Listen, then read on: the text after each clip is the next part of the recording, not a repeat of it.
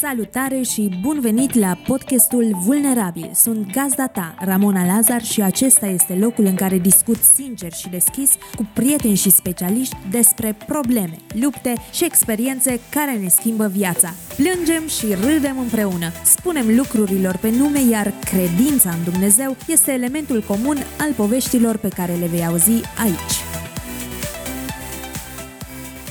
Salut și bine ai venit la episodul 3 al podcastului Vulnerabil. Sunt Ramona Lazar, iar astăzi o să auzi o poveste de viață a cărei traiectorie se schimbă brusc. Invitata mea, Nicoleta Lupșa, a lucrat în domeniul asistenței sociale pentru șapte ani, după care, la 33 de ani, o călătorie i-a schimbat viața cu totul. O știu pe Nico, așa cum o strigă toată lumea, parcă din totdeauna, Asta pentru că am crescut în aceeași biserică. Am apreciat mereu la ea abilitățile de organizare, dedicarea și empatia pe care le arăta față de oameni. Are de asemenea un dar de a povesti pe care eu l-am descoperit mai mult în acest interviu și parcă te duce cu ea exact acolo în acțiune. Este atât de sinceră și transparentă încât povestea ei cu siguranță o să aibă un impact aparte asupra oricui o ascultă. Vulnerabilitatea ei te face să înțelegi cum Dumnezeu nu alege oamenii care se simt pregătiți pentru o lucrare, ci pe aceia pe care El știe că prin puterea Lui vor reuși să o facă. Nu mai lunge suspansul pentru că vreau să afli cât mai repede subiectul discuției noastre, așa că hai să asculți povestea lui Nico. Nico, bun venit la podcastul Vulnerabil! Mă bucur mult că ai acceptat invitația mea și că, deși suntem uh, așa de departe, după multă vreme reușim să, să ne vedem. E bine că avem uh, tehnologia la îndemâna noastră. Așa este. Bună dimineața, Ramona, și mulțumesc foarte mult pentru invitație. Sper să avem un timp fain împreună. Cu siguranță. De asta nu mă îndoiesc, pentru că ai uh, o poveste fascinantă, cel puțin eu așa o percep, și de aproape 5 ani, dacă bine zic, traiectoria vieții tale s-a schimbat uh, cu totul. Ai schimbat la propriu pământul și locul în care îți duceai viața, în care trăiai, dar înainte de a ne lua așa cu tine în aventura pe care ai trăit-o și o trăiești, aș vrea să ne spui uh, cine e Nico. Da, uh, deci numele meu este Nicoleta Lupșa, provin din Bistrița, dintr-o familie simplă, obișnuită, o familie iubitoare și binecuvântată. Sunt chiar binecuvântată cu familia pe care mi-a dat-o Dumnezeu. Provin dintr-o familie cu cinci copii. Sunt, pot să zic, a patra din cei cinci. și a cincea este, de fapt, pe aceeași linie cu mine, pentru că suntem gemene. Până la 34 de ani, cred, trebuie să socotesc, am locuit, 30, am locuit în Bistrița, acolo am avut jobul, Acolo mi-a fost practic toată viața, până în 2017, când ceva s-a întâmplat, probabil povestim mai încolo. Dar am lucrat doar în asistență socială și cred că asta a fost și un lucru despre care o să vorbim mai târziu și un lucru care m-a, m-a ajutat pe mine pentru ceea ce fac de fapt eu acum. Legat de povestea ta și așa, ai avut, uh, ca să dezvăluim secretul, să zic, în momentul de față ești misionară pe termen lung în Uganda în Rubuguri. Sper că pronunț bine. Voiam să te întreb înainte de a începe înregistrarea cum se pronunță, dar se pare că am uitat. Noi zicem rubuguri, dar majoritatea persoanelor care vin aici pentru prima dată zic rubuguri. Deci e ok oricum. Noi zicem rubuguri. Accentul doar e diferit. Da, accentul e diferit. Cred că nu ne vine să zicem așa pe românește cumva. Exact, că exact. Nu, nu, nu ne e la îndemână cum ca rubuguri, știi? Accentul ăsta e un pic da. diferit. Ai avut o vreme așa în tine în care dorința să vizitezi o țară din Africa era cumva arzătoare și îți doreai mult să vezi cum trăiesc oamenii de acolo, poate chiar să ajuți copiii, mai ales că spuneai că ai lucrat în domeniul asistenței sociale și cred că așa mulți uh, din uh, evanghelici, din creștinii neoprotestanți, au visul ăsta Că dacă vedem pe cineva, ne agățăm de visul ăsta și zicem, wow, cumva schimbăm lumea și vreau și eu să văd cum e. Așa ca un bucket list, știi? Bifăm, am făcut-o și pe asta. Cum a fost la tine? Ai avut tot sentimentul ăsta sau efectiv ți-ai dorit dintotdeauna să fii misionară sau era doar așa o chestie pe bucket list? A fost doar o chestie pe bucket list. Nu am visat niciodată și nu mi-am dorit să ajung misionară, uh, dar am avut o dorință aproape 10 ani să ajung într-o țară din Africa. Nu pot să-mi dau seama exact de unde a început, pentru că nu sunt sigură, dar uh, dorința asta mi-a fost foarte mult alimentată de fratele Ovidiu Pater, care are emisiunea Kalahari New Hope în Namibia. În Namibia. Um, el, dacă ți-aduce aminte, venea probabil anual sau mai des, la noi la biserică, pentru că biserica noastră sponsoriza uh, lucrarea de acolo. Și era cumva singura misiune despre care știam și care ne era prezentată în mod constant. Și pentru mine Africa însemna doar Namibia. Nu aveam nici o altă țară uh, din Africa în mintea mea și pentru mine însemna doar Namibia. Și mi-am dorit aproape 10 ani să ajung într-o țară din Africa, în Namibia, dar mi se părea imposibil. Adică mă gândeam de unde bani, de bilet, de cheltuieli. Mm-hmm. Eram funcționar public, aveam un salariu... Așa, cel mai mare salariu al meu a fost 1700 de lei cu asta. Wow. Am încheiat uh, joburile mele în, uh, în România. Și mi se părea imposibil, dar uh, am văzut apoi că la Dumnezeu nimic nu este imposibil și dacă El vrea ceva, face să se întâmple. Da, deci nu mi-am dorit niciodată să ajung, dar în schimb, când uh, a apărut oportunitatea în 2017 de a veni pe termen scurt, și aici a fost așa o, o, o întâmplare faină, uh, lucram atunci la Asociația de Ajutorare a Copiilor Benita din Bistrița și șefa mea, doamna Lidia Murza, a avut mai multe călătorii misionare în Namibia, în Tanzania și în India. Era venită din India, era, cred că, luna martie. Și eram la un moment dat la dânsa în birou și mi-a zis, Nico, poate la anul vii cu mine în, în uh, India. Și atunci am zis, doamna Lidia, să știți că pentru mine India nu înseamnă nimic. Eu vreau să ajung în Africa. Cu un an înainte, deja am schimbasem, um, chiar mi-am făcut o listă la început de an și nu am mai trecut Namibia pe lista aia. Am scris să ajung într-o țară săracă din Africa. Deci am renunțat cumva la Namibia, dar am zis o țară săracă din Africa. Și când m-a auzit șefa mea, a spus, Serios, Nico? Păi uh, să știi că în octombrie pleacă o echipă din Bisița în Uganda. Dacă vrei, te lasă să te duci. Pentru mine asta a fost totul. Mi-a dat uh, contactul persoanei care organiza. Am sunat-o și am zis, ok, Nico, te anunț când stabilim. Încă nu știm că eram în funcție de mai multe persoane și rămân au trecut o lună de zile, o lună și ceva, până mi-a dat răspuns. Wow. Eram atât de tentată să luam telefonul, să scriu, să o întreb. Ziceam, nu, dacă e de la Dumnezeu se va întâmpla. Și m-a sunat la un moment dat și a zis, Nico, acum am stabilit, plecăm în, în septembrie, ceva de genul zis. Eu m-am gândit, păi dacă șefa mea mă lasă în, septem- în octombrie, mă gândesc că e aceeași treabă și în septembrie, că era vorba de o lună de zile. Am mers, i-am zis... Deci cumva în momentul în care tu ai dat la o parte toate limitele astea de țară și ai zis direct doar Africa, Dumnezeu a deschis și El uh, porțile și oportunitățile pentru tine. Exact. Și în final ai plecat exact. în Africa. Cred că 5 săptămâni ai stat da. acolo pentru prima dată când, uh, când ai mers. 5 săptămâni. Care au fost întrebările și emoțiile pe care le-ai simțit și le-ai avut după prima călătorie acolo? După prima, de fapt, au început uh, emoțiile astea și o stare așa destul de grea pentru mine înainte să plec. Pentru că eu credeam că merg uh, în Uganda, în bifez ceva de pe listă și atât. Eu așa am crezut. Uh-huh. Și după ce mi-am dat biletul, a început să apară în mintea mea tot timpul întrebarea asta, dacă Dumnezeu vrea ceva mai mult de la mine. Mă speria gândul și nu-mi doream și am început uh-huh. așa să mă rog și ziceam, Doamne, tu știi că eu nu pot. Eu, nu... eu credeam că misionarii sunt ceva persoane super sfinte, nu sunt oameni normali, ca și noi. Nu mă vedeam deloc într-o postură dintre asta. Mă întreba lumea, Nico, nu ți-e frică? Și ziceam, nu mi-e frică și doar persoanelor mai apropiate le ziceam de lucru singur mi-e frică, dacă Dumnezeu vrea ceva mai mult de, de la mine și eu nu pot. Deci asta a fost singura mea temere. Ajuns în Uganda, din a doua zi eu deja simțeam că vreau să rămân aici. Wow! Ai avut toate întrebările și luptele astea înainte și imediat ce ai ajuns acolo, ca și cum s-ar fi spulberat. Da. Te-ai identificat cu locul, te-ai văzut acolo în, nu doar în decor, efectiv în mijlocul acțiunii și te-ai identificat cu tot ce se întâmplă acolo. Exact. Dar atunci au început să apară alte, alte întrebări.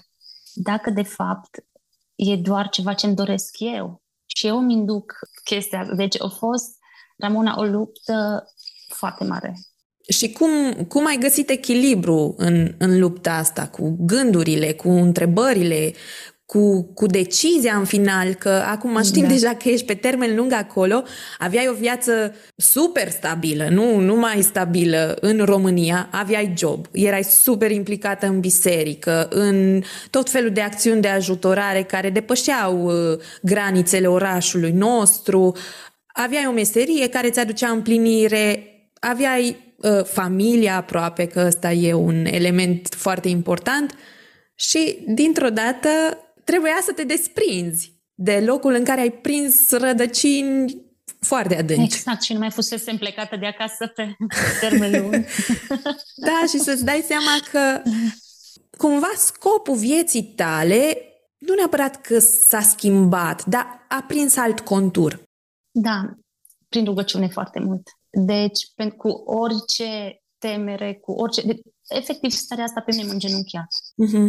Știam că doar Dumnezeu îmi poate da răspunsul și știam că El îmi va arăta ce am de făcut. Dar ziceam, Doamne, te rog, arată mai repede pentru că prea tare mă chinui. Eu, de când am ajuns în Uganda, pentru prima dată și până deci asta a fost prin luna septembrie și în luna decembrie eu deja m-am decis să mă întorc. Până în ziua aia eu n-am avut nici o clipă de liniște, nici o zi, wow. pardon, să nu zic clipă, nici o zi de liniște. În Uganda au fost atâtea lucruri care parcă toate îmi spuneau, aici trebuie să vii. Uh-huh. Inclusiv erau persoane care, să zic, îmi trimiteau câte un mesaj cu un verset din Biblie sau mesaje așa. Oameni de aici care îmi ziceau câte o vorbă care pentru ei probabil nu însemna nimic și pentru mine într-un alt context n-ar fi însemnat nimic. Dar pentru că eu aveam uh, frământarea asta, simțeam cum totul îmi vorbește.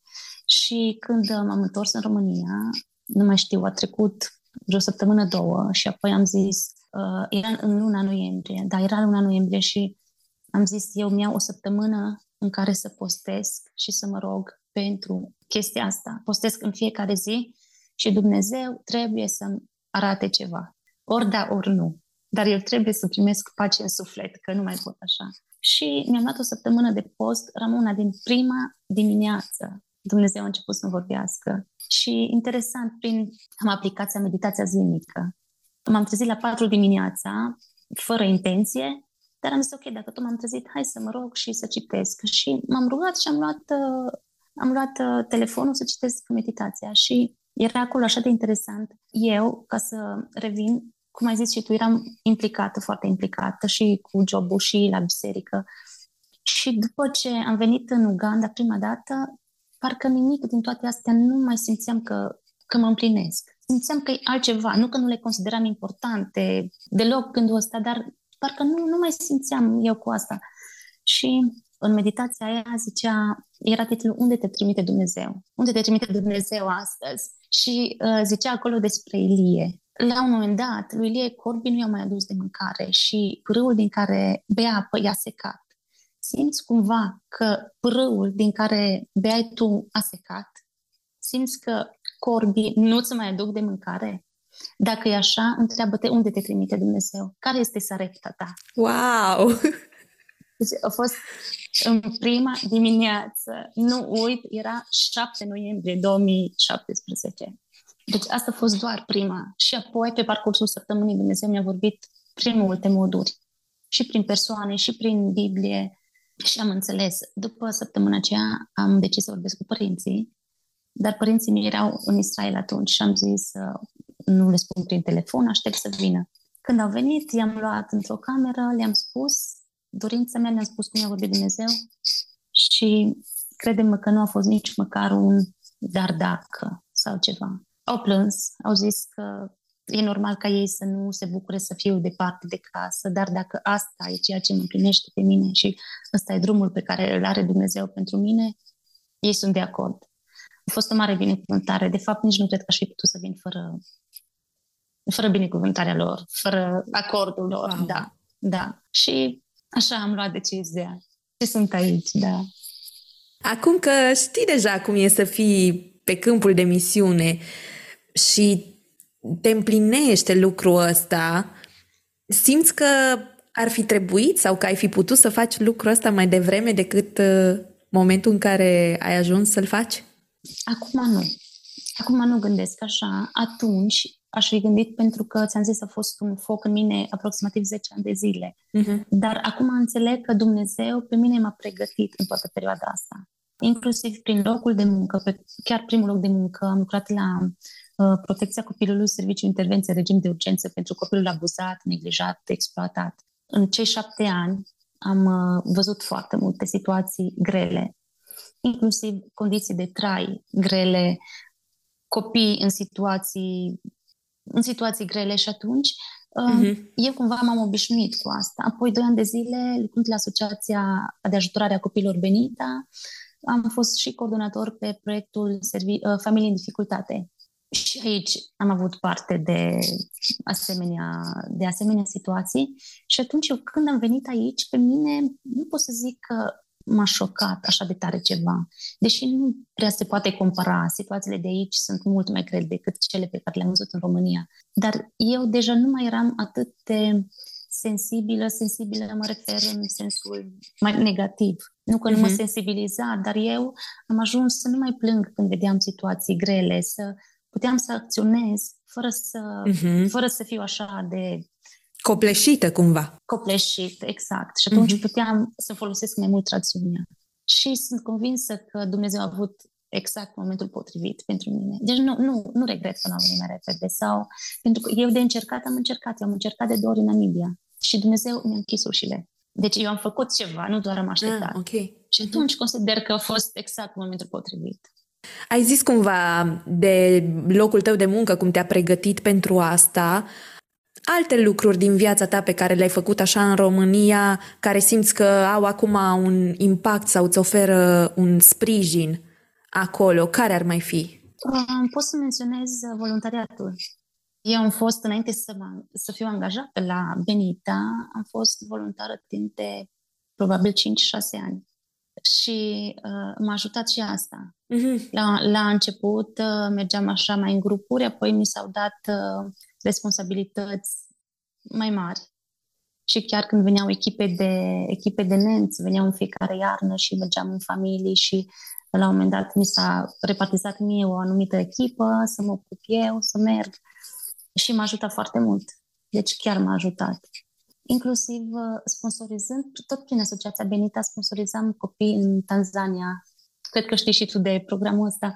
Și primind acele uh, certificate de sponsorizare, eu nu m-am gândit că la un moment dat voi fi eu uh, în situația de a întocmi astfel de certificate. Uh, m-am ocupat aici, la început am venit prin Asociația Misiunea Speranța și mă ocupam de uh, relația copil-sponsor de la școala pe care o are misiunea și am ajuns eu să fac acele certificate și pe mine asta m-a ajutat foarte mult. Că altfel nu aș fi știut, n-aș fi avut idee cum să le fac, cum să țin legătura cu sponsorii. Deci, în final, cam toate lucrurile te-au pregătit foarte bine pentru ceea ce aveai de făcut acolo, în ideea în care nu mai trebuia să vină nimeni prea mult din spate să te învețe, să te ghideze, să facă cumva pregătire.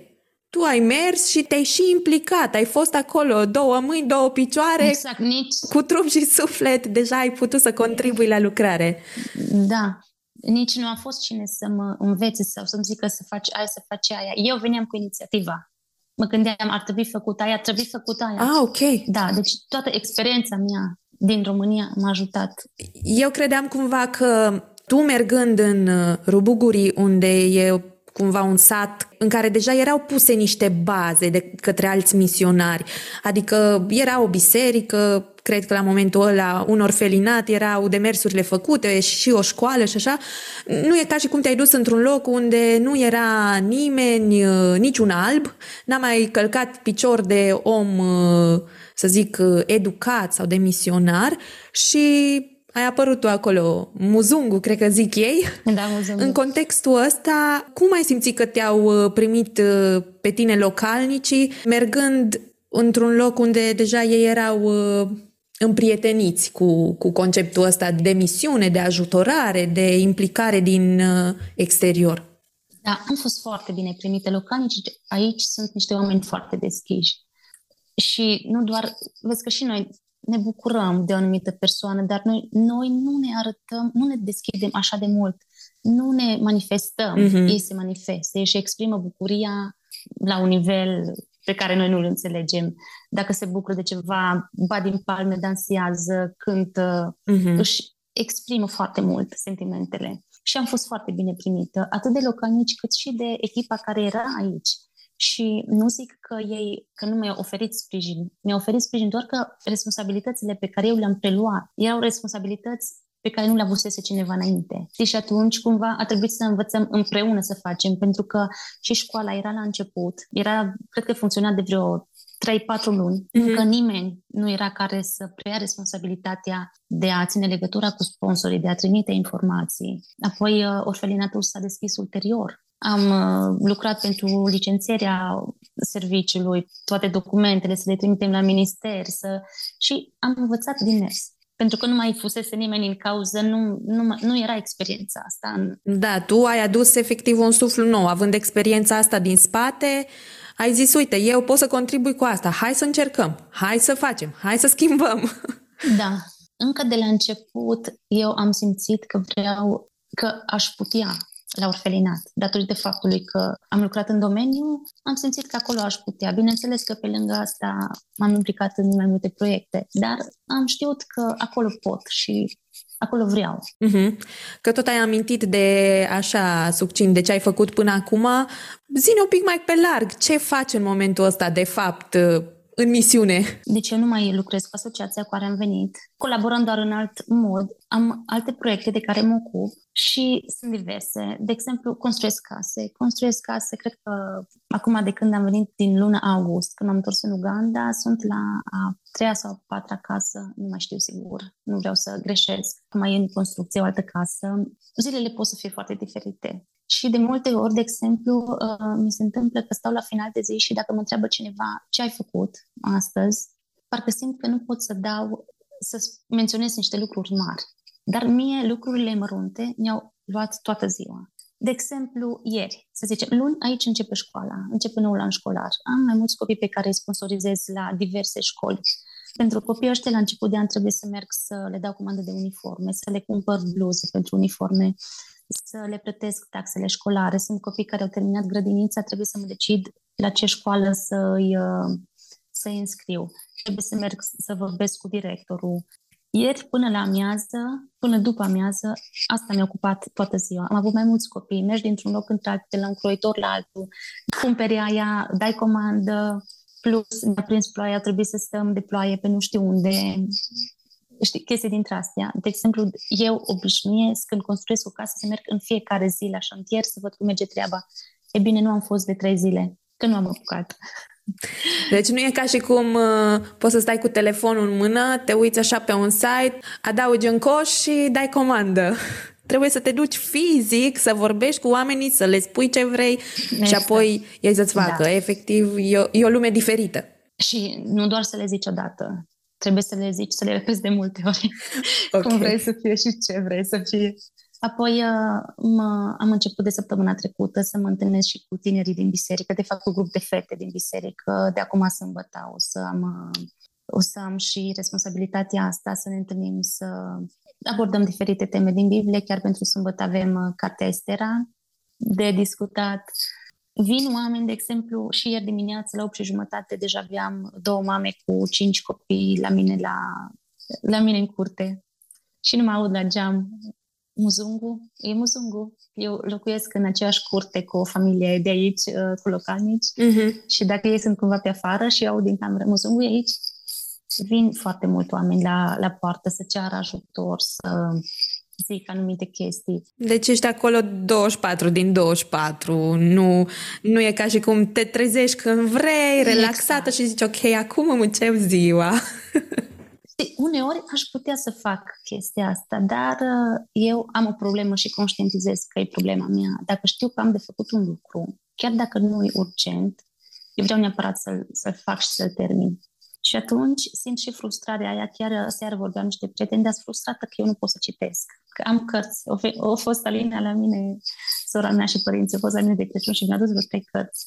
Și nu am timp să citesc. Aș putea să-mi fac timp, pentru că, știi, vorba, nimeni nu stă cu pușca la îndreptată spre mine să-mi zică termin. Uh-huh. Dar eu sunt așa destul de perfecționistă și să fac și să termin și așa. Să faci mai mult uh, lucruri pentru oamenii din jur decât uh, pentru tine. Cumva acolo cred da. că e lupta mare.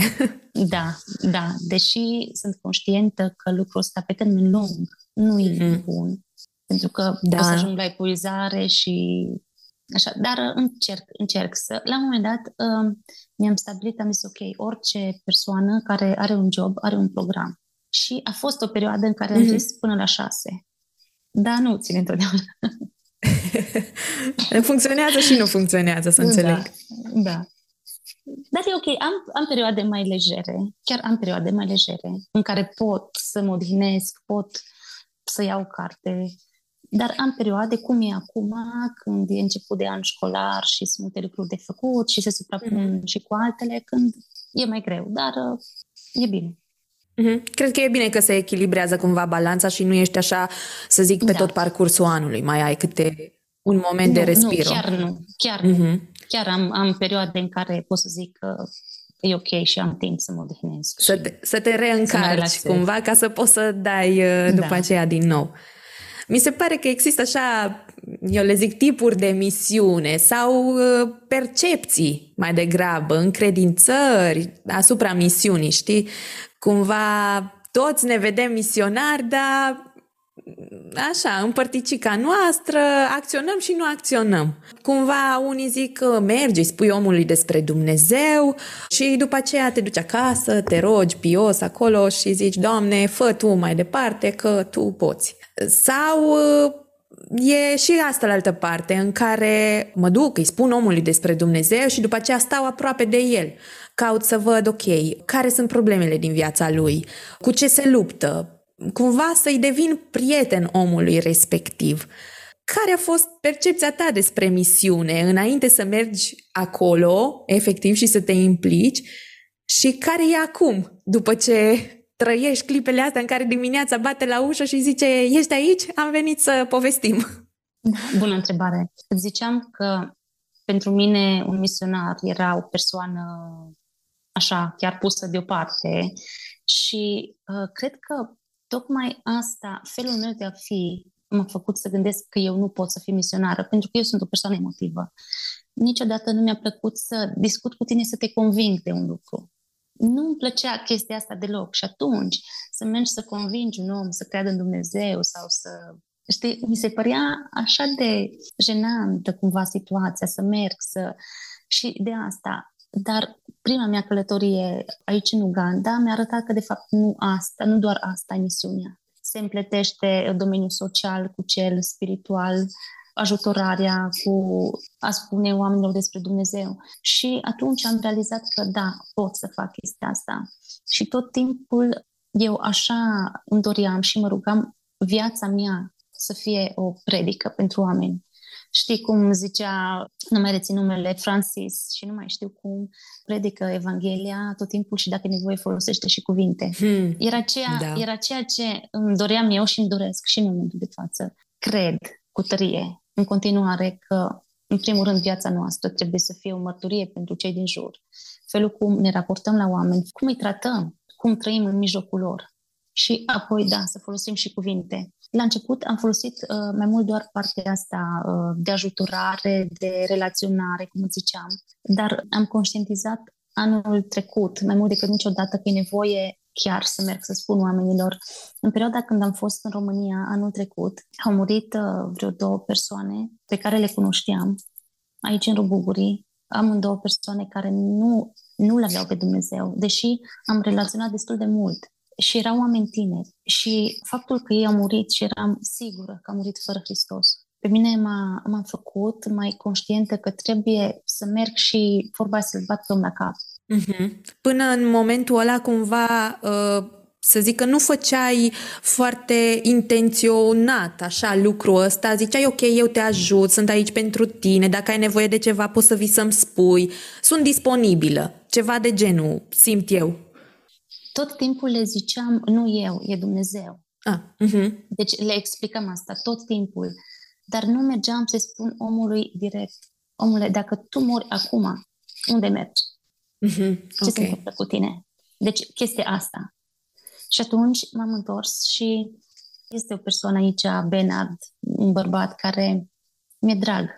Încearcă, încearcă să se lase de băutură, încearcă să fie, vine la biserică, dar nu poate. Și atunci l-am luat de atâtea ori și tot ziceam, Benard, eu continui, eu nu mă las, eu mă rog pentru tine și îi ziceam și și Nicoleta să mulțumesc mult, apreciez, mulțumesc, încerc, dar mergem un picuț și iar Știi? Și atunci mergeam și le dădeam exemplu. Îl cunoști, l-ai cunoscut pe omul ăla, știi că avea exact aceleași probleme cu tine, știi că era cam de o vârstă, era tânăr, știi că nu a fost bolnav niciodată și a murit. Vrei să fii ca el? Deci asta. Și îi pune cumva pe gânduri. Da.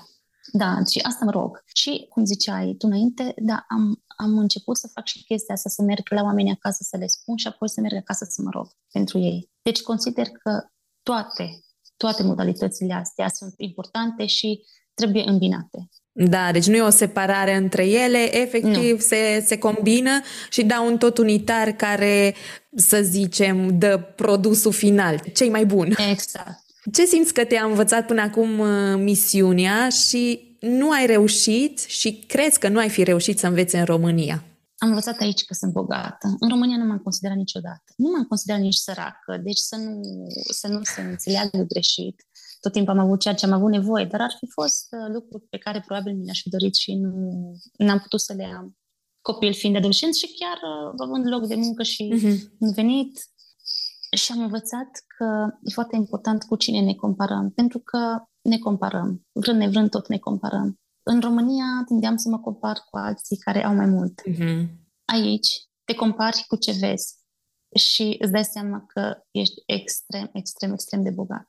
Avem atât de multe lucruri de care nu avem nevoie. Cheltuim bani pe lucruri care poate le folosim odată și după aia le punem undeva sau le aruncăm și aici oamenii nu au, nu au bani de mâncare de multe ori. Mm-hmm. Dă-mi un exemplu așa de lucru practic, efectiv, de care ți-ai dat seama că, bă, nu aveam nevoie și mi l-am dorit așa de mult și acum când vin aici, cumva simt o formă de condamnare, știi, în inima mea că atât de mult efort am depus ca să-l am. Păi, uh, acum nu vine în minte ceva așa să fi depus un efort mare sau așa, dar mă gândesc, de exemplu, la îmbrăcăminte și la încălțăminte. Am atât de multe schimburi. Deși aici pot să zic că am mult mai puține, dar tot îmi e rușine. Și mi-e greu că zic, ok, dar perechea asta de încălțăminte mi-e bună când plouă, asta altă totuși mi-e bună când, uh, dacă se murdărește aia până se usucă, așa, știi? Și tot timpul găsesc că am nevoie și de aia și de aia. Și sunt care nu au decât o, o singură pereche sau nu au deloc, sau, știi? Da, cumva, oricum cred că rămâne împământenită chestia să ai, să ai și pentru atunci, și pentru atunci, și pentru atunci. Dar, într-adevăr, trăind acolo și văzând în fiecare zi oameni care, cum ai zis tu, nu au sau au doar o pereche, așa, te, parcă te, te trage un pic de ureche, știi? Bă, nu e ok, te conștientizează. Da. Cum ți s-a schimbat în timpul ăsta perspectiva asupra scripturii, a credinței și chiar asupra scopului pe care îl avem noi în calitate de creștini? Da, ce am învățat eu aici în Uganda e um, să umblu tot mai mult călăuzită de Dumnezeu. Nu că nu-mi doream lucrul ăsta în România sau că n-aș fi cerut călăuzirea, dar nu aveam rugăciunea asta permanentă în mine. Știi, mi se părea că știu ce trebuie să fac, știu ce am de făcut. Ei bine, aici, tot timpul, asta e rugăciunea mm-hmm. mea permanentă. Vreau să fiu călăuzită în orice decizie, pentru că sunt situații în care trebuie să ajut, sunt situații în care nu trebuie să te implici. Sunt de luat multe decizii, nu știu de multe ori cum să abordez o anumită situație sau o anumită persoană. Și pentru toate astea eu într-una și într-una mă rog, Doamne, călăuzește-mă să fac ceea ce vrei tu să fac. Deci asta, asta e un lucru pe care nu l-am trăit așa în România mm-hmm. și îl trăiesc din plin aici. Apoi, uh, da, umblarea prin credință. Știi, eu nu am un, uh, un salariu, dar am, pe mine mă susține, probabil că vom discuta și mai încolo, mă susține biserica financiar, dar uh, și cu banii pentru, pentru lucrarea ce o fac. Eu nu am pe cineva care să zică, uite, îți dau uh, eu în fiecare lună ca să știi că ai. Nu, nu am. Dar oamenii dau. Și e doar prin credință. Am văzut că Dumnezeu onorează. Dumnezeu onorează credința și felul ăsta de a trăi așa prin uh, acceptarea voii Lui și a trăi practic prin, uh, prin credință și a dori să mergi pe, pe calea pe care ți-a trasat-o Dumnezeu. Mm-hmm. Ne ziceai un pic de cât de ocupată ești și mă gândeam acum în contextul ăsta fiind așa de ocupată, fiind așa de implicată și cu mulți oameni pe lângă tine, când găsești efectiv timp de momentul ăla de părtășie cu Domnul, timpul devoțional, să zic așa, sau să, să te pui și să te rogi în genunchi, știi, cum zicem noi, să te pui, să te rogi, să simți că te-ai rugat, că parcă dacă mergi pe drum și zici în gândul tău, uh, nu e așa același sentiment. Noi, noi. Așa Dimineața, obișnuiam lucrul ăsta dimineața sau seara. Când știam că seara la noi se întunecă la, la șapte și jumătate deja întuneric și atunci deja știu că nu mai, nu mai vine nimeni, cumva închid ușile și sunt eu. Și dimineața, dar mi s-a întâmplat inclusiv ieri. Aveam programare, programat să mă întâlnesc cu familia de care îți spuneam la ora 9. La 8 și jumătate ei erau uh, la mine la, în curte. Și atunci nu-mi place să las oamenii să aștepte, chiar dacă am zis, ok, am zis, am stabilit ora nouă. Și am plecat fără, m-am rugat, dar nu am citit din Biblie. Pentru că și rugăciunea a fost scurtă, că știam că oamenii mă așteaptă. Apoi toată ziua, toată ziua cu uh, diverse activități, am conștientizat aseară, eu nici măcar nu am citit din Biblie. Deci sunt momente, dar prefer, prefer dimineața pentru că dimineața nu sunt nici obosită, mintea e mai fresh, știi, și altfel. Uh, plus avem momente de părtășie cu prietenii care sunt cu românii de aici și asta, uh, acum suntem mai mulți români în, în Ruguguri și obișnuim seara să ne întâlnim la părtășie. Ne rugăm uh, pentru diverse cauze, cântăm și asta ajută mult. Să ai oameni care te înțeleg, care... Pentru că și oamenii de aici, din biserică, sunt foarte drăguț și se roagă pentru tine, dar nu poți să-ți împărtășești toate lucrurile cu ei. Ei nu înțeleg. Și atunci să ai pe cineva care înțelege, care știe exact despre ce vorbești, e un lucru fain. Da, nici nu m-am gândit la, la contextul ăsta în care sunteți mai mulți acolo și vă susțineți reciproc, poți efectiv să-i împărtășești luptele prin care treci și să te înțeleagă. Să-i spui unui localnic cumva n-ai vrea să-l implici în luptele tale, că tu ești cel care îl ajută pe el să depășească alte provocări pe care le are. Exact. Și că tot ai amintit de asta, care au fost cele mai mari provocări pe care le-ai experimentat acolo și ce soluții ai găsit pentru ele și cumva cum a venit și sprijinul din exterior, de la oamenii din România și chiar de la oamenii care sunt acolo cu tine. Provocări. Aș putea menționa aici nu neapărat relația cu oamenii, nu, cultura. Cultura lor. Cultura e foarte diferită de a noastră uh-huh. și felul lor de a trăi, care nu ține neapărat de cultură, dar să-ți dau un exemplu. Se zice că europenii au ceasuri și africanii au timp. E un lucru atât de adevărat. Aici, dacă zici, ne vedem la ora două și persoana zice, da, da, s-ar putea să vină la patru, dar nu are nicio problemă dacă, e, dacă eu zic vin la două și eu de fapt merg la patru. Ei nu au o problemă cu aștepta. Tu nu zic, of, că zis că vine la ora aia. Ei nu au noțiunea timpului. Pe mine lucrul ăsta m-a frustrat foarte mult. Și nici acum, după cinci ani, nu sunt obișnuită cu chestia asta, deși îi înțeleg cumva și încerc să îi temperez eu pe alții care uh, sunt veniți mai nou aici și nu, nu înțeleg chestia asta, știi? Sau um, zic un lucru interesant. Nu pot să zic că mint intenționat sau nu știu, nu, încă nu am găsit o explicație. Vorbesc lucruri care nu sunt reale sau zic, uite, am făcut chestia asta. Nu e o chestie adevărată. Inclusiv ieri. Ieri m-am supărat pe mămica unor copii pe care îi sponsorizez era o chestie simplă. Uh, am trat o dimineață să luam măsurile croitorul și a zis, nu, că nu m-am întâlnit cu el. Mergând uh, la un alt croitor, zice, păi mie îmi face croitorul respectiv. Păi nu ai zis că nu te-ai întâlnit cu el? Păi mi-a luat măsurile. Cum ți-o luat măsurile? Păi uh, o trimis pe cineva să mă anunțe. Crede-mă, nu mai înțelegeam nimic. Păi tu ai zis că nu te-ai întâlnit. Tu nu. Acum cum zici că ți-au luat măsurile dacă tu nici măcar nu te-ai întâlnit cu omul respectiv? Ți-au trimis doar vorbă. Vezi că, știi? Deci vorbesc și nu-mi dau seama până urmă care e adevărul. E așa o chestie nu ai identificat încă care e motivul? Că eu mă gândeam că poate să fie o barieră de limbă, dar din ce zici tu, nu pare a fi. Nu, pentru că vorbeam cu translator. Femeia nu cunoștea, nu, nu cunoaște limba engleză, dar vorbeam cu, prin translator, știi? Uh-huh. E așa o chestie, un fel de uh, minciună culturală, generală. O, e o chestie, știi? Și nu, nu pot să înțeleg. Chiar discutam de multe ori și cu, cu românii de aici. E ciudat. Am mai ascultat așa câteva mărturii de, de ale altor uh, misionari și în contextul ăsta pe care l-ai zis tu, unii vorbeau despre cât de mult i-a șocat atitudinea localnicilor. Zicea o tipă cumva că ea se aștepta ca imediat ce i-a ajutat, ei să vină să-i mulțumească, să-i spună cât de recunoscători sunt pentru tot ce a făcut ea, că efectiv ea, ea se sacrifica. Deci uh, îi, le cereau uh, hainele, le-au dat toate hainele și au rămas doar cu tricoul de pe ei și cumva localnicii, dar dă-ne și tricoul ăla de pe tine.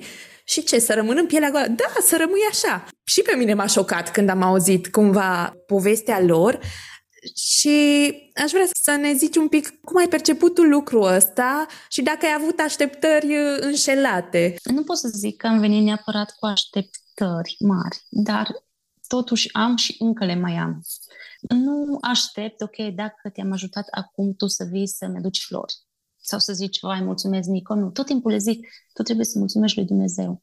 Dar mă deranjează așa de mult când, de exemplu, am ajutat o persoană și nu vine să mulțumească și ok, dar mă trezesc că vine după două săptămâni și zice, am venit să-ți mulțumesc că m-ai ajutat atunci, dar întotdeauna mai urmează ceva. Dar acum am nevoie de asta. Știi? Deci doar atunci vine, pentru că vine să mai ceară și își aduce aminte probabil că nu n-am mulțumit înainte sau sau ajuți omul și el tot cere, tot cere. Nu, nu, nu are uh, recunoștința aia care ar trebui, nu față de mine, că nu, eu nu am nevoie, le-am ori, eu nu am nevoie de mulțumiri, pentru că și eu fac și dau din ceea ce mi-a dat Dumnezeu și din ceea ce trimit oamenii. Dar să cultivi tu atitudinea aia, ok, ai primit probabil o casă sau uh, ți s-a plătit un tratament, tratament medical care era mai costisitor sau ai primit una și alta. Învață să fii mulțumit că ai primit lucrul ăla. Știi? Deci asta e, e o chestie. În schimb, am avut și experiență, chiar a fost așa, m-am simțit uh, rușinată înaintea lui Dumnezeu. Era în urmă cu vreo doi ani, cred că, și construisem o casă pentru o mamă singură care are doi copii, o casă mai mică cu două camere. I-am construit casa, i-am cumpărat paturi, ceea ce era nevoie și la un moment dat văd că vine la mine în momentul în care am văzut-o, am zis, oare ce mai trebuie? Asta am zis eu, că eram sigură că vine să ceară ceva. Când m-am apropiat de ea, avea un cocoș în mână și am zis, Odeta, ce cocoșul ăsta? Urmeau uh, Paștele și zice, vreau să îți faci o mâncare bună de Paști cu coșul ăsta, pentru că tu m-ai ajutat mult. Și am zis, Odeta, eu nu am nevoie, eu am bani să-mi cumpăr, eu am de mâncare lasă-ți ție cocoșul ăsta și tai tu și gătește pentru tine și copiii tăi. Și i-au zis, nu, Nico, dacă ai putea să-mi desfaci inima, ai vedea câtă bucurie e acolo. Wow. Și au insistat să iau eu acel cocoș. L-am luat de dragul ei. Da, nu că ai fi avut nevoie. Da. Mm-hmm. M-am simțit atât de rușinată și mi-am cerut iertare înaintea lui Dumnezeu că eu repede am zis, ce mai trebuie? Vine să ceară nici măcar nu ascultase, nici măcar nu întâlnisem, că doar când am auzit că mă așteaptă. Ai și pus eticheta. Da, da. Și a fost așa o lecție. Da, cred că asta e o luptă oriunde am fi. Știi, cumva, dacă vedem că omul odată a avut un comportament sau altcineva asemănător lui, pe toți îi punem în aceeași oală și nu mai lăsăm loc de excepții. Exact. Cumva noi aș zice creștinii, dar cred că e o chestie așa generală. Avem sindromul salvatorului, cred că ai auzit oricum de el și îndrăznesc să zic că și tu îl ai. Uh, mai ales că faci misiune pe termen lung, ai lucrat în domeniul asistenței sociale, cumva sindromul ăsta e nevoia noastră de a salva oamenii, de a-i salva pe toți cu care intrăm în contact, de a le vindeca rănile, să anulăm sărăcia din viața lor, să-i ajutăm să fie fericiți, să, să înțeleagă că viața poate fi trăită altfel și în contextul ăsta al misiunii chiar să le dăm vestea bună a vieții veșnice și a mântuirii. Cum ții sub control sindromul ăsta, mai ales că ești un singur om, ai uh, capacități limitate, resurse limitate, fizice, emoționale, mentale și să nu lași durerea să te copleșească astfel încât să, să te paralizeze, să simți că nu mai poți să faci nimic. Să știi că e o chestie cu care mă confrunt. Dacă la început eram tentată să ajut pe toată lumea, pentru că așa e la început, vii și zici, ok, dar cum să nu-l ajut dacă eu am și... Dar stând aici o perioadă mai îndelungată, îți dai seama că nu e asta rezolvarea, să dai fiecare persoană care îți cere, pentru că ei nu se opresc niciodată din a-ți cere și nici nevoile lor nu, nu devin mai uh, puține sau, cum ziceam și înainte, rugăciunea pentru călăuzire mă ajută foarte mult. Tot timpul mă rog, Doamne, vreau să iau decizii bune, pentru că nu vreau să trimit pe cineva de la mine, de la poartă, vorba aia, care chiar are nevoie și nu vreau să te trimit pe tine, înțelegi, uh, gol sau flământ sau așa, dar nu vreau nici să mă las uh, cumva mințită și prostită așa de alții, știi? Pentru că sunt mulți care mint, primit ajutor dintr-o parte și eu nu știu și vin la mine. Mă copleșesc de multe ori sentimente de vinovăție, așa, că am trimis omul fără să-l ajut. Dar atunci zic, ok, dar nu m-am rugat eu pentru călăuzire? Nu asta cer mereu Domnului? Și mi s-a întâmplat de multe ori să mi se confirme că decizia pe care am luat-o a fost bună. Am învățat să nu zic chestia asta, nu pot sau nu am. Pentru că dacă eu am, nu pot să zic nu am. Dar atunci îi explic, uite, nu te ajut pentru că nu vreau să creez odată dependență. Prefer, da, dau și mâncare oamenilor, dar prefer să fac lucruri pe care ei nu ar putea niciodată. De exemplu, le construiesc o casă. Poate în toată viața lor n-ar avea posibilitatea să-și construiască o casă. Și atunci zic, ok, de mâncat tot mănâncă ei ceva chiar dacă sunt țări în care se culcă flămâni sau așa. Dar am observat că dacă dai unui om în mod constant ceva, în momentul în care te-ai oprit, ei nu mai pot să facă nimic. Vin și zic, nu am, mor de foame. Ok, dar până am fost, până am venit eu aici, până te-am ajutat eu, cum ai supraviețuit? Că ai supraviețuit cumva, știi? Și atunci, întotdeauna analizez sau zic, ok, mi se mai întâmplă, fac poză persoanei respective și zic, discut cu prietena mea să văd, nu cumva te-a ajutat ea, te cunoaște o prietena mea din Ayuga care aici, ea are lucrarea cu femeile și le ajută în multe feluri, știi? Și atunci tot timpul întreb, o cunoști pe femeia asta? Uite, eu am refuzat să o ajut și mi s-a întâmplat să zic că bine ai făcut pentru că a fost și la mine sau uh, pentru că o făcut chestia aia, știi? Chiar mi s-a întâmplat anul trecut, a venit la mine o, două femei, una mai tânără cu o femeie în vârstă și a zis, Nico, te rog să ajut pe femeia asta că i-a murit fica și trebuie adusă cu ambulanța din uh, capitală. Capitala e la distanță foarte mare, cam 11 ore de mers cu mașina. Am început să-mi zic așa de diferite motive pentru care eu ar trebui să o ajut. Și atunci eu uh, nu am simțit că trebuie să fac asta, deși îți dai seama, să știi că e o femeie în vârstă care i-a murit fica și nu poate să o aducă să mormânteze. Deci e o chestie care, da, ar trebui să te sensibilizeze. Dar am zis, uite, eu nu, nu o să ajut, pentru că nu știu dacă e adevărat. Dar e adevărat, ok, tu zici că e adevărat, eu nu pot să știu. Apoi, i-am zis mai multe motive și nu am ajutat-o. Și să aflu după câteva zile că, de fapt, fica ei nici măcar nu era moartă. Wow! Și atunci așa m-am bucurat că nu am căzut în plasa asta, vai săraca femeie, hai să o ajut, să dau bani. Wow, tot, tot ce zici tu acum, cred că cumva se poate aplica și la noi, în România, în ce ține de partea asta de ajutorare. Cumva mereu eu am simțit că și caritatea trebuie făcută cu înțelepciune. Și îmi place foarte mult cum tu stai și analizezi, deși e un lucru foarte greu să spui nu. Așa. Deci dacă ai sindromul salvatorului să spui nu, mi se pare așa că simți că ai făcut cel mai mare rău persoanei respective dacă tu nu i-ai întins mâinile și chiar aveai posibilitatea. Dar e, e o lecție bună să știm că toate lucrurile trebuie să le aducem înaintea lui Dumnezeu și El să ne dea călăuzire, chiar și atunci când vrem să ajutăm pe cineva. Și tot în ideea asta zicea cineva, tot așa un citat, că uh, nu-i da omului pește. Învață. Învață-l să pescuiască. Îi dai resurse ca să se poată ajuta el pe sine cu puterile pe care le are și capacitățile și abilitățile pe care tot Dumnezeu i le-a dat. Dar poate nu-i conștient de ele sau nu vrea să le folosească. Da, sau de exemplu, dacă am ajutat o persoană într-o situație și uh, i-am explicat, uite, tu nu mai trebuie să faci chestia asta, nu e ok și explici și vezi că face tot la fel și după aia vine la mine pentru ajutor, zic, îmi pare rău. Sau zice, iartă-mă, dar zic, eu te iert, că eu nu am nicio problemă cu tine și Dumnezeu te iartă, dar tu trebuie să înveți că orice acțiune are consecință. Tu ai știut că lucrul ăsta nu e bun, ți s-a spus, ai ales să faci așa, acum tu trăiești cu consecințele și trebuie să te descurci. Pentru că e bine să-l ajuți pe om pe termen lung, nu pe termen scurt. Și dacă tot îi dai, îi dai fără să așa, el nu mai învață nimic decât să aștepte. Da, din ce povestești tu așa, faci acolo o formă de educație. Efectiv îi pregătești pe oameni pentru viață, pentru realitatea cu care se confruntă. Asta încerc prin tot ce fac, prin astea ca să îi conștientizez pe oameni. Că tot timpul le zic că noi, noi nu suntem aici pentru totdeauna.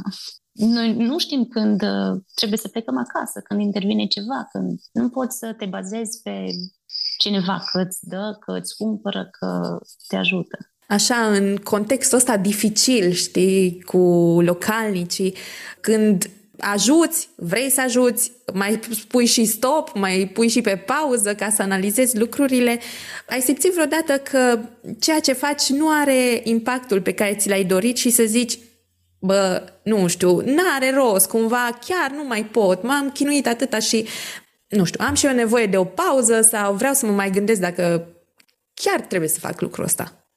Da, am avut de multe ori.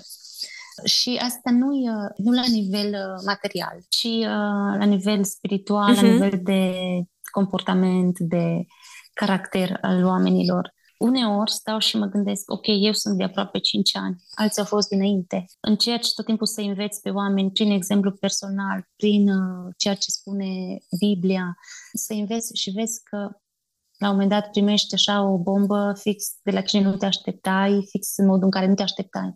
Și atunci zici, ce rost mai are? Chiar sunt aici degeaba. Deci asta, asta mi s-a întâmplat de multe ori, de multe ori. Dar apoi tot Dumnezeu e cel care mă duce aminte că eu, de fapt, uh, mm-hmm. trebuie să fac și uh, chiar aseară la timpul de părtășie pe care l-am avut, cu un grup suntem, cred că cinci acum, care eram la părtășie aseară, și unul dintre prieteni mi-a citit din Ezechiel și zicea, te-am trimis la o casă de îndărătnici. Cumva și dacă ei te ascultă și dacă nu te ascultă, tu trebuie să le spui. Și atunci ziceam, ok, da, trebuie să fac chestia asta, e datoria mea. Poate acum nu o să văd rezultate așa mari, nu să mă, poate nu o să mă pot bucura eu cât timp sunt aici de niște rezultate wow. Mm-hmm. Poate le vor vedea alții care vor veni după mine sau poate le voi vedea doar în cer. Dar știu în momentele de așa mai de luciditate, știi, știu și contizez că nimic nu e în zadar. Cred că nu, nu e ușor. Uneori poate să fie chiar și o luptă zilnică, cum ai zis tu, o atitudine de a cuiva, un comportament, ai apare așa un trigger și zici, ok, dar e, e fain cum Dumnezeu te echilibrează și îți aduce exact versetul de care ai nevoie, persoana care să-ți spună tocmai ce îți trebuia ție ca să zici, ok, sunt în locul în care trebuie, eu asta am de făcut indiferent de circumstanțe, indiferent de comportamentul celor din jurul meu. Da. Zine și nouă că ăsta e secretul major, cum se întreține și cum trăiește un misionar, cum cum se întâmplă toate astea acolo când tu faci efectiv voluntariat, că asta e, e o, e o muncă în slujba Domnului care nu-i, nu-i plătită? Da, bună întrebare. Dumnezeu prin oameni e cel care, cel care uh, îmi trimite.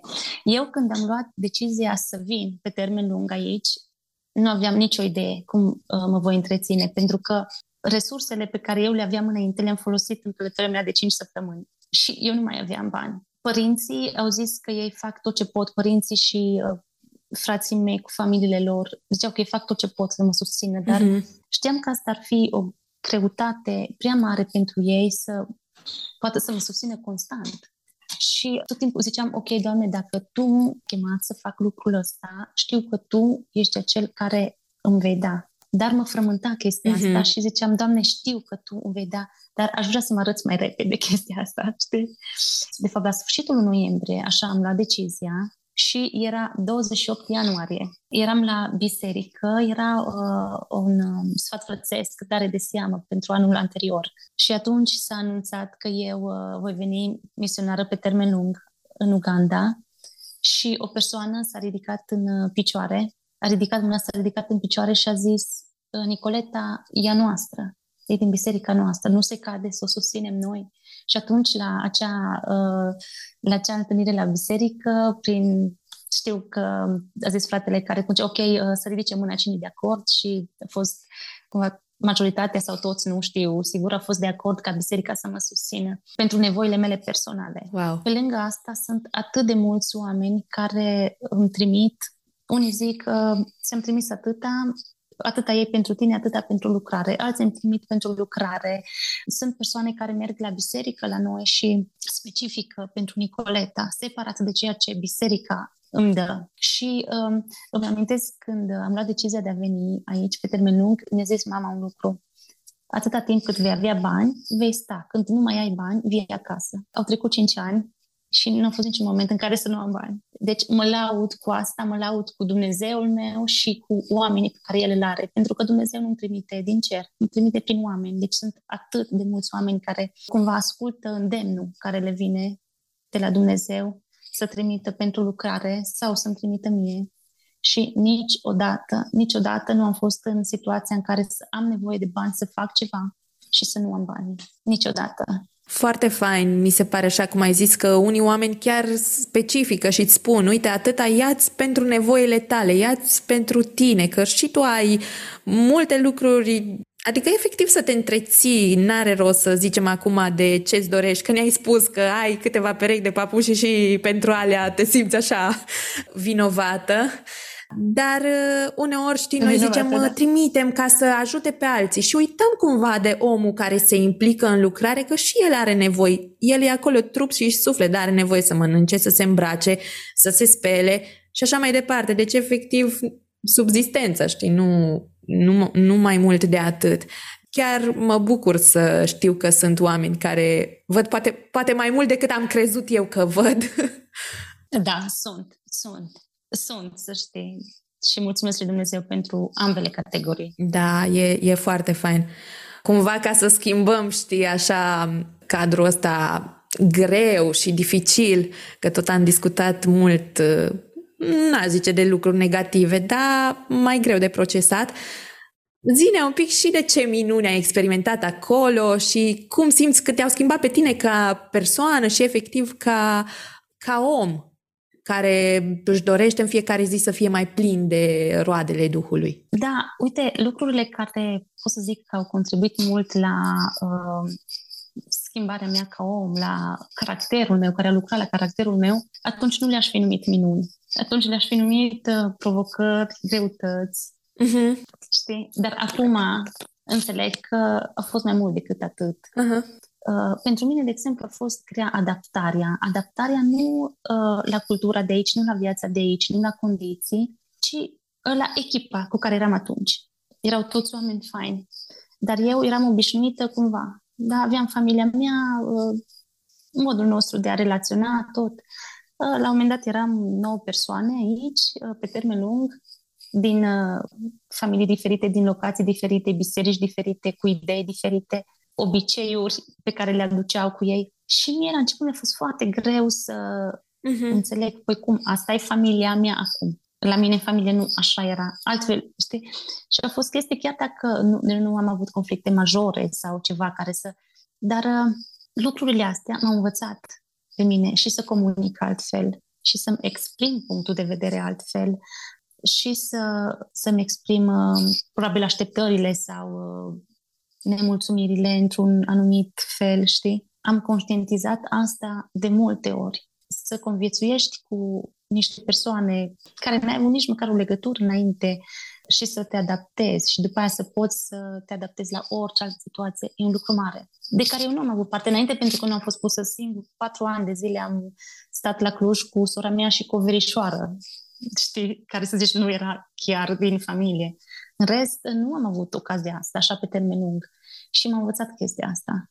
M-am învățat foarte mult. Chiar dacă au fost momente dureroase, de multe ori, nu doar în relația cu, cu românii, și în relația cu oamenii de aici și diferite circunstanțe, care atunci le-am considerat provocări și greutăți. Dar acum înțeleg că au ajutat la, la schimbarea mea ca om, a lucrat la caracterul meu. Efectiv, ai crescut, ai progresat. Nu mai ești uh, Nicoleta care a fost uh, acum 5 ani, ci ești într-o formă sau alta o persoană nouă. Exact, da. Așa, în încheiere, te vezi făcând lucrul ăsta pentru totdeauna, că tot îi zice misiune pe termen lung sau cumva misiunea asta pe termen lung are și o dată limită sau poate să schimbe cumva uh, modul de a o face? Să știi că mă mai întreabă uneori persoane lucrul ăsta și nu știu ce să le răspund. Nu știu ce să le răspund în sensul că nu am eu planuri. Sunt conștientă că misiunea asta, pe termen lung, poate la un moment dat să se încheie sau să capete altă formă. Mie mi-a fost greu până am acceptat gândul că pot să vin aici pe termen lung. Ei bine, de când am venit aici, am zis, Doamne, acum dacă Tu vrei să mă trimiți în China, ziceam așa, eu sunt gata să merg pentru că am văzut că pot cu tine și chiar dacă eu mi-aș dori mult, deci nu mă văd, dacă mă întreb, nu mă văd acum în altă parte, nici măcar în România, decât în vizită. Pentru că nu, și merg acasă și îmi place foarte mult, e familia, îi, dar nu găsesc împlinirea aia. Stau ce stau și simt că stau degeaba. Și atunci, clar, îmi doresc să vin aici și eu sunt legat foarte mult de oamenii de aici și nu aș vrea, nu aș vrea să merg în altă parte.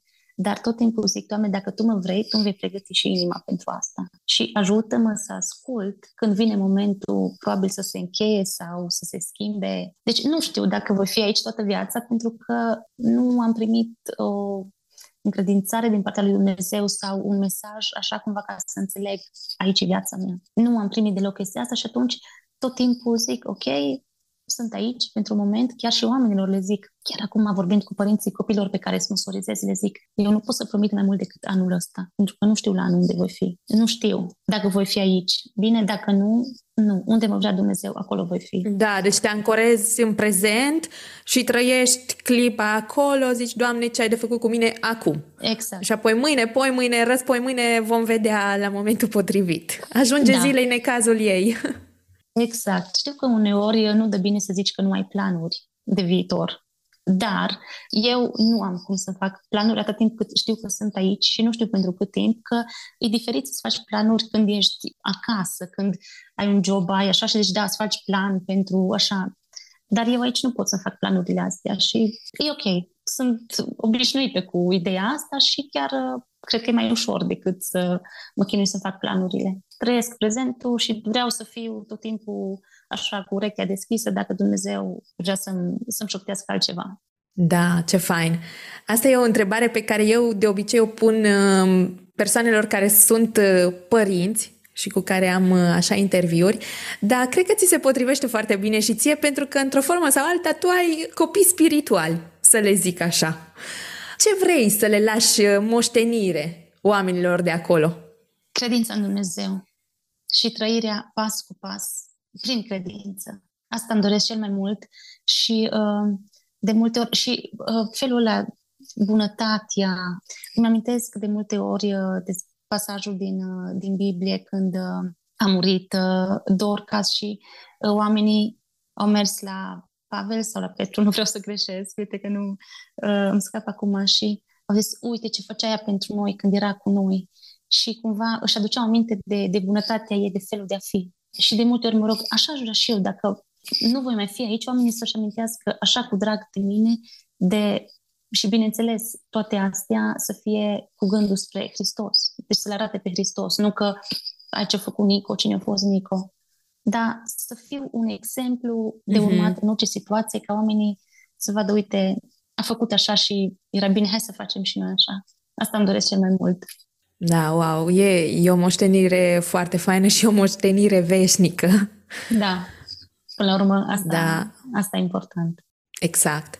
Nico, îți mulțumesc tare mult, apreciez timpul și disponibilitatea ta. Ai mai făcut o altfel de slujire de data asta.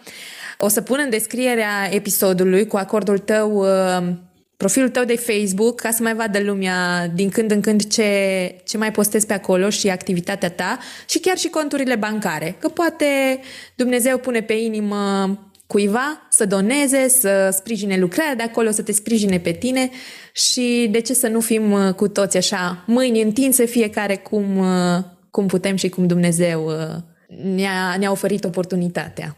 Mulțumesc și eu foarte mult, Ramona, și mă bucur că am avut timpul ăsta, mă bucur că și semnalul a fost prietenos cu noi. Da. și am putut să, să discutăm fără întreruperi. Mulțumesc foarte mult! Mulțumesc că asculți podcastul Vulnerabil. Sunt recunoscătoare pentru fiecare poveste, experiență, luptă și victorie pe care le pot împărtăși cu tine și care ne vor determina pe toți să ne uităm mai îndeaproape la credința pe care o trăim zilnic. Dacă ți-a plăcut acest episod, te rog să lași un rating și un review pe Apple Podcasts, Spotify sau oriunde asculti podcasturi. Nu uita, doar cu ajutorul tău aceste povești cu impact pot ajunge și la altcineva care are nevoie de ele. Spune-le prietenilor, familiei, celor din biserică și tuturor cunoștințelor despre podcastul Vulnerabil. Vrei să contribui și să mă susții în crearea episoadelor viitoare? O poți face printr-o donație. Găsești toate detaliile pe ramonalazar.ro la secțiunea Donează. Până la episodul de săptămâna viitoare ne întâlnim pe Instagram, YouTube și Facebook, unde mă găsești sub numele de Rami Lazar. Ne vedem acolo!